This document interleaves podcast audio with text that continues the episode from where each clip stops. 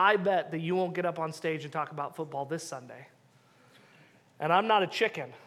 So I'm going to tell you that I, I see no reason not to think that the United States uh, men's soccer team can win the World Cup this year.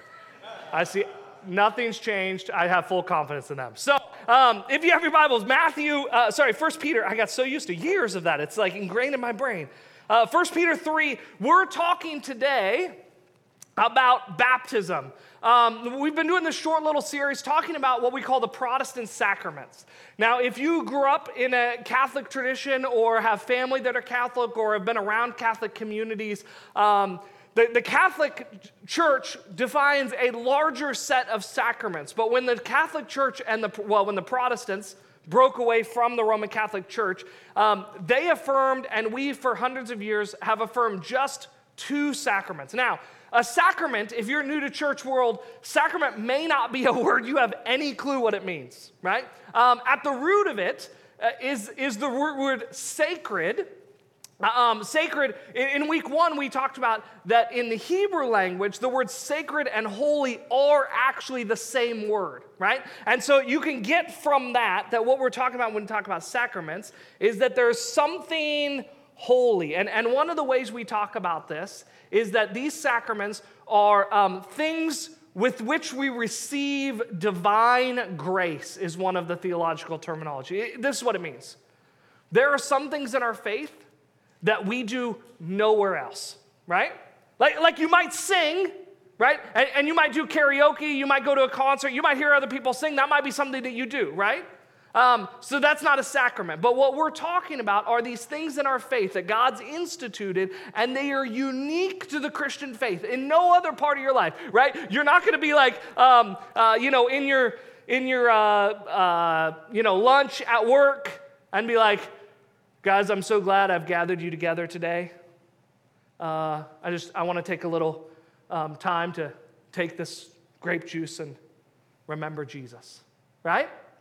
You're not going to. It's, it's a thing that we only do in our faith, right? And so last week we talked about communion. This week we're talking about baptism. And so I wanted to look at a little section in 1 Peter 3, we're going to start in verse 18, right? And so if you, if you want to follow along, you can read there. Otherwise, let me read it to you. And then we're going to talk about the role of baptism and the image and, and what's going on. So it says this For Christ also died for sins once for all, the just for the unjust, so that he might bring us to God, having put to death in the flesh but made alive in the spirit, in which also he, being Jesus, went and and made proclamation to the spirits now in prison, who once were disobedient. When the patience of God kept waiting in the days of Noah during the construction of the ark, in which a few, that is, eight persons, were brought safely through the water. That's an important phrase that Peter wants us to see. Safely through the water. Corresponding to that, baptism now saves you. Not the removal of dirt from the flesh, but an appeal to God for a good conscience through the resurrection of Jesus Christ. The resurrection of Jesus Christ. Here's why I think it's important for us to have this conversation about baptism. First, for some of us, um, you may not have had a lot of time in church or any time in church. And, and uh, maybe you've seen a baptism or you don't even have a clue what we're talking about. If we're going to be honest, if we can just, for all of us who've been in church for decades and decades and we've become very used to the rhythms of the faith, uh, just for a moment, just imagine it is a bit of a weird thing to observe if you have no idea what's going on, if you just show up to a church, and, and maybe that's you, you, you, you have no clue what baptism is about, you have no clue what this following Jesus thing is about, and we're like, we're so excited today, someone's gonna take a bath in front of all of us. It's a little bit like, what? Or maybe, maybe it's just the truth that you've spent years and decades in the church. Maybe you were baptized, but it was long, long ago. And it's one of those things where you kind of just start to forget about some of the importance of it. Um, it's like, um, by any chance, any Bears fans, Chicago Bears fans here today? Any Bears fans?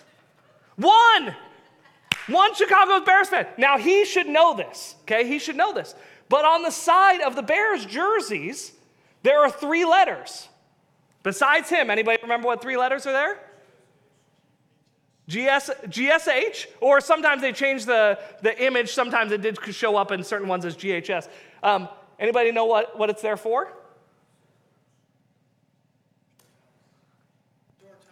George Halas, right? It's in his honor. But so often, we just see it that a lot of you have never even noticed the letters are on the side. Or maybe you noticed them and you're like, well, the Bears don't start with any of those letters.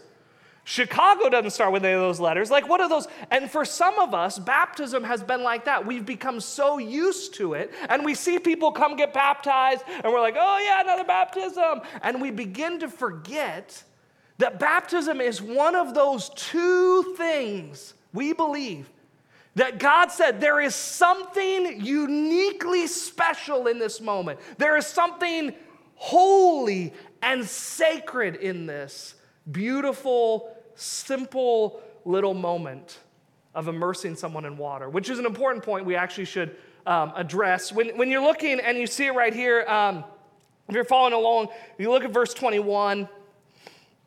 It says this corresponding to that, baptism now saves you. Now, for a lot of historical reasons, um, we made up a word. I guess when you're making languages, you're always making up words, right? Like every word is eventually made up, right? But, but, when, they but when translators were translating, they made up a word for baptism. In the Greek, the Greek is really clear. It's a really simple word, it's a very common word, right? The, the word is baptismo. Um, in fact, it's such a common word. The most common occurrence of the word baptismo in, sep- in, in uh, secular Greek writing is when they're talking about someone washing dishes. Like it was just such commonplace. It, the, the word baptismo literally means immerse. Now, for a lot of theological reasons over the years, um, translators felt more comfortable making up a word because um, there were kind of certain some theological convictions going into it about what baptism should look like and what baptism meant. But in the Greek, like as Peter's writing, if you were to translate it literally, he would just say, corresponding to that, immersion now saves you. Right? It's just that simple. There's, a, there's another word or phrase. Um, your translation might say something different. If, if you've got a Bible and you're bold enough in front of you, if you have something different than the NASB, I, I'd be curious to hear what yours says. Mine says this the first phrase of verse 21 says, corresponding to that. Okay, does, does anyone have a different translation that says something different? That's bold enough to say something out loud? Okay, no? Okay. Um, in first service, um, you know, some, one of them said relating to. Um, another, this was a great translation. I thought this was a great translation. It says, as a symbol of, right? As a symbol of.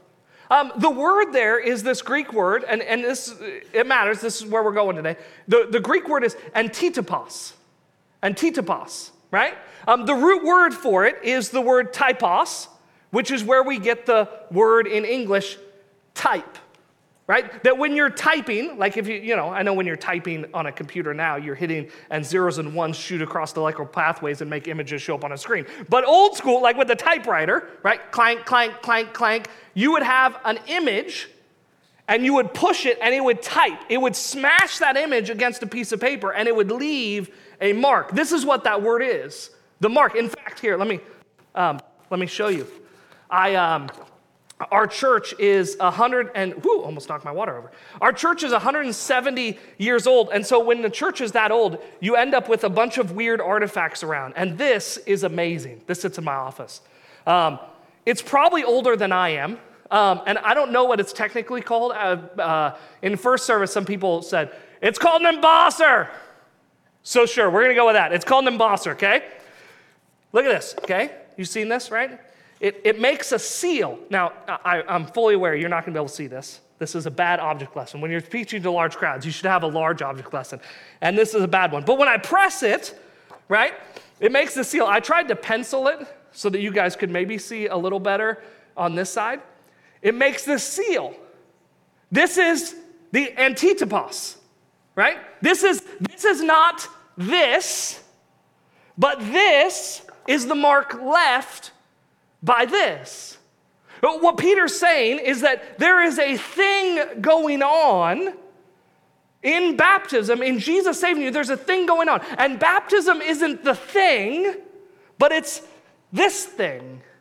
It's, it's the, the image left over, it's the mark left on us. A phrase that we'll often use when we're talking about baptism, we'll, we'll say um, that baptism is an outward sign of an inward reality. It's a sign of a greater reality. In, in fact, um, uh, the, the writer of Hebrews, we're going to get into Hebrews um, in January, the writer of Hebrews really likes this language. And he talks a lot about Jesus, and he talks about, um, which is good if you're writing in the Bible, talk about Jesus, but he talks about that Jesus is, is the image of all of these things, all these antitoposes that appear. But um, like one of the examples is he uses, he talks about the, the tabernacle or the temple right? And he says the tabernacle and the temple is constructed in the way that it is because it's a map, it's an image of a greater reality. There is this spiritual temple. There is this spiritual tabernacle, and, and this one that we have in front of us is just this. It's just the mark left by the real thing. And the real thing's better. That's basically the whole premise of the book of Hebrews, right? So you don't have to come for the next two and a half years during sermons because the whole premise is Jesus is better than the, the images. He is the real thing, right? This is what Peter's talking about, he, which is why he brings up the flood, right? He, he says, he's talking about before baptism, right? And, and he says, um, the flood's kind of like this, right? The flood is this antitopos of this thing going on inside of us. And before we talk about the flood, I just want to acknowledge, right? I just, uh, we all have different places right now that we're in in our faith. Like for some of you, the conversation, the story of the flood may be a very uncomfortable one. I just want to acknowledge, like it could be. The story of God sending this flood that wipes out almost all of humanity could be a very uncomfortable story. And I think that when we read it, we should read some discomfort. But what Peter's saying is that what happened to the earth in the flood is like what happens to you in baptism. That, that God, that, that there's this world of humanity. And if you remember the story, right, it begins in Genesis and they're in the garden and everything's good and everything's right and there's life and goodness and rejoicing and beauty and, and everything's the way it's supposed to be, right? And, and then um, we as humanity begin to choose rebellion we begin to choose death. Uh, in fact, one of the early stories of humanity is the story of murder and violence, and we choose murder and violence and rebellion over the goodness of God. And after generation after generation, after decade, after centuries, this violence begins to mature into a, a place where all of humanity is corrupted and broken. And here's the thing part of the story you have to know about the, the story of Noah. Um, God didn't like see a whole world that was messed up and then saw Noah and was like, that's the man, a moral, upstanding, perfect dude I'm gonna start over with. Right? Like Noah, if you read the stories, was like, um, the best option of a lot of bad options that God had in a broken world who chosen death and, and, and uh, rebellion over him. Noah's family itself was all kind of messed up, but God was going to cleanse. He was going to repair. He was going to wash away the violence and the anger and the murder and the wickedness of this planet. And what Peter's telling us is that there's something about that story that we should see in baptism, that in baptism there's something, there's a, there's a mark in us of God washing away the unrighteousness because, because you see, it's not just them that chose violence and death and rebellion and murder, it's us. In fact, Jesus says that every single time we have hate in our heart, we are choosing murder and violence over the way of Jesus. And that because of God's good mercy and his grace, he will send a kind of rain that through the water we might be cleansed of all unrighteousness, of all rebellion. Now, this image of being saved through water, it's, it's, an image, um, it's an image that God seems to like using. Right? We can see if you, if you watch through scripture, through the story of God's people, he uses this image of saving his people through water over and over and over again. Um, the, the most iconic, the central foundational story of what it means to be a Jew is the story of the Exodus. Right? And there are people who are um, enslaved in a foreign land, oppressed, um, uh, in, in receiving violence and mistreatment right? And God, by his mighty hand, comes to rescue him. Here's the, the, the, the, one of the most astounding things I think about the story is a lot of times when we're reading the story of the Exodus, we think that like there were these people in Egypt and God freed them, and then all of a sudden in the desert they started grumbling, and we're like, What? What are you grumbling about? The, the Hebrew people, the Israelite people, they're people just like us. And the grumbling is happening in Egypt while God is saving them. While God is doing these miraculous works by his mighty hand, they're grumbling and complaining to Moses. And solely because of God's goodness, he saved them. He just, just like us, we are a whiny people. Can we just be honest? Right? You see it in everybody else. You know the people you work with, the people in your family that you're like, oh my goodness. All they're gonna do is complain. When it's sunny out, it's too hot. When it's raining, I don't wanna get wet, right? That's us, every single one of us. And yet, in spite of our whining, in spite of our um, grumbling, God saves us. And he leads the Israelite people out to the edge of the, the Red Sea. And in front of them is this massive body of water. And coming behind them is the violence of the world.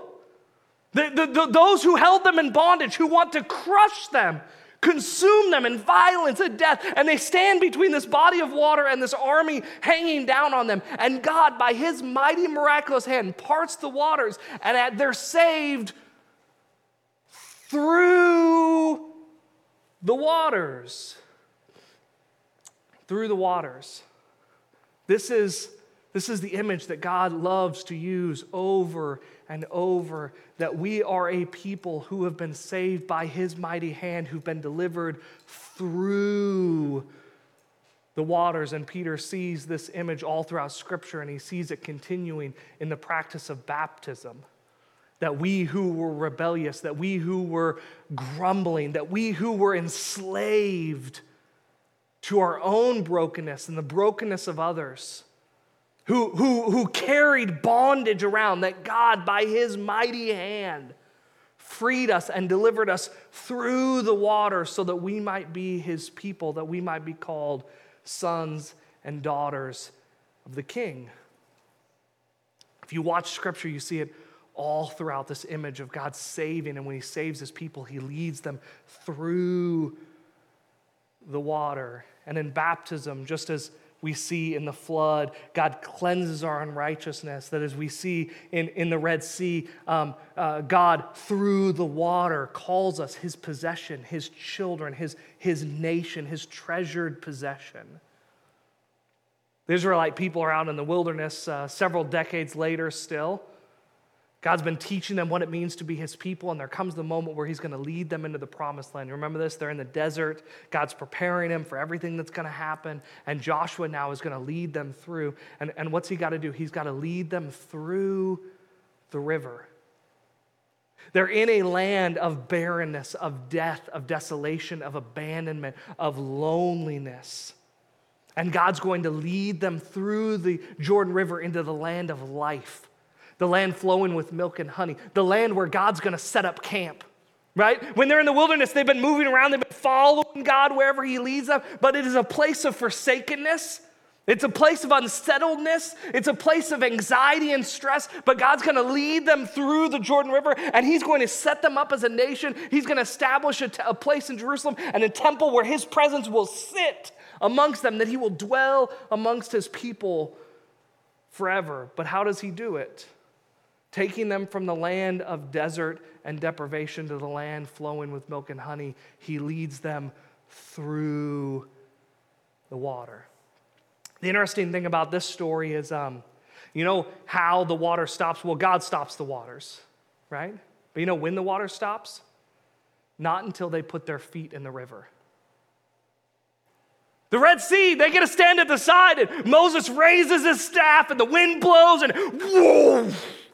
Then they walk through on dry ground. Can you imagine how terrifying that moment would have been? Right?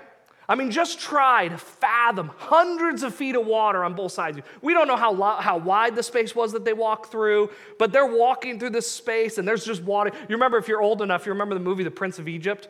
Um, I, I love in The Prince of Egypt, they got the like whale so now there weren't whales in the Red Sea. There aren't whales in the Red Sea. But it was a cool image, right? Like at any moment, these walls that were being held up by God's sovereign hand could crush down on you. That would have been a terrifying moment to make the step, to make the choice to step through the water to find freedom and to find sonship.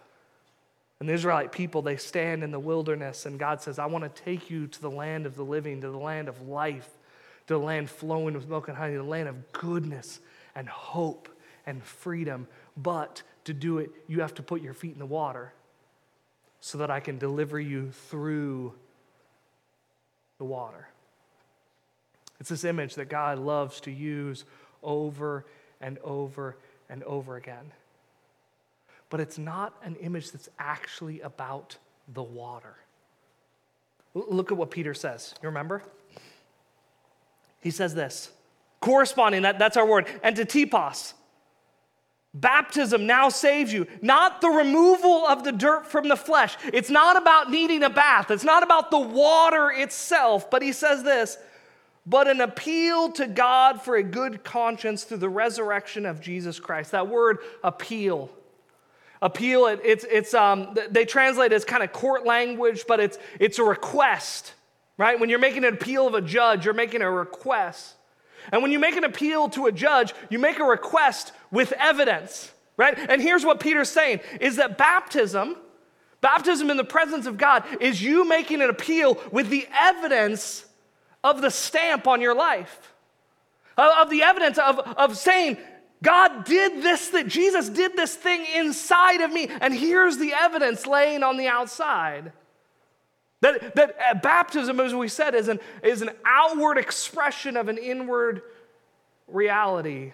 The baptism is the moment where we stand in front of others and we let God mark us. There's this great image. Paul picks up on this and he uses a little bit different image, but he says that, um, that what God does when he saves us is he circumcises our heart, he scars a part of our being with his name for all time.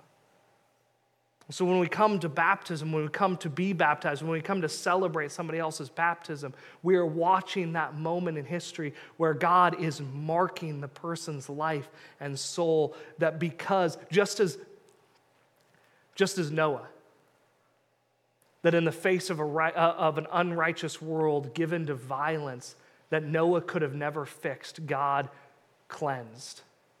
That just like the Hebrew people, that finding themselves in bondage, enslaved, consumed by bitterness and anger and brokenness and rebellion, that God, by his mighty hand, freed them. That just as like they find themselves in the wilderness, in a land of desolation and deprivation, that God invites them into a life of life and goodness as sons and daughters. See, this is what is happening in us when we choose to get baptized. God's putting a mark on us. We are stepping into the waters so that God might forever mark us as his own. And when the day comes that you stand before Jesus, it won't be the mark that saves you, but it's the truth of the reality that stands behind it that as we immerse ourselves in the water to be cleansed of all unrighteousness, it is because of Jesus alone that we find hope and salvation and freedom. And so this morning, so for this morning, for, for some of you, um, maybe, maybe you haven't been baptized before, right? And you've never really understood the symbol. It's been something we've talked about. You've maybe even saw, seen other people get baptized. It just never really made sense to you. Maybe today, even in the midst of anxiety or fear, You need to stand at the edge of the Jordan River and you need to put your feet in the waters so that you might be delivered into the land of life.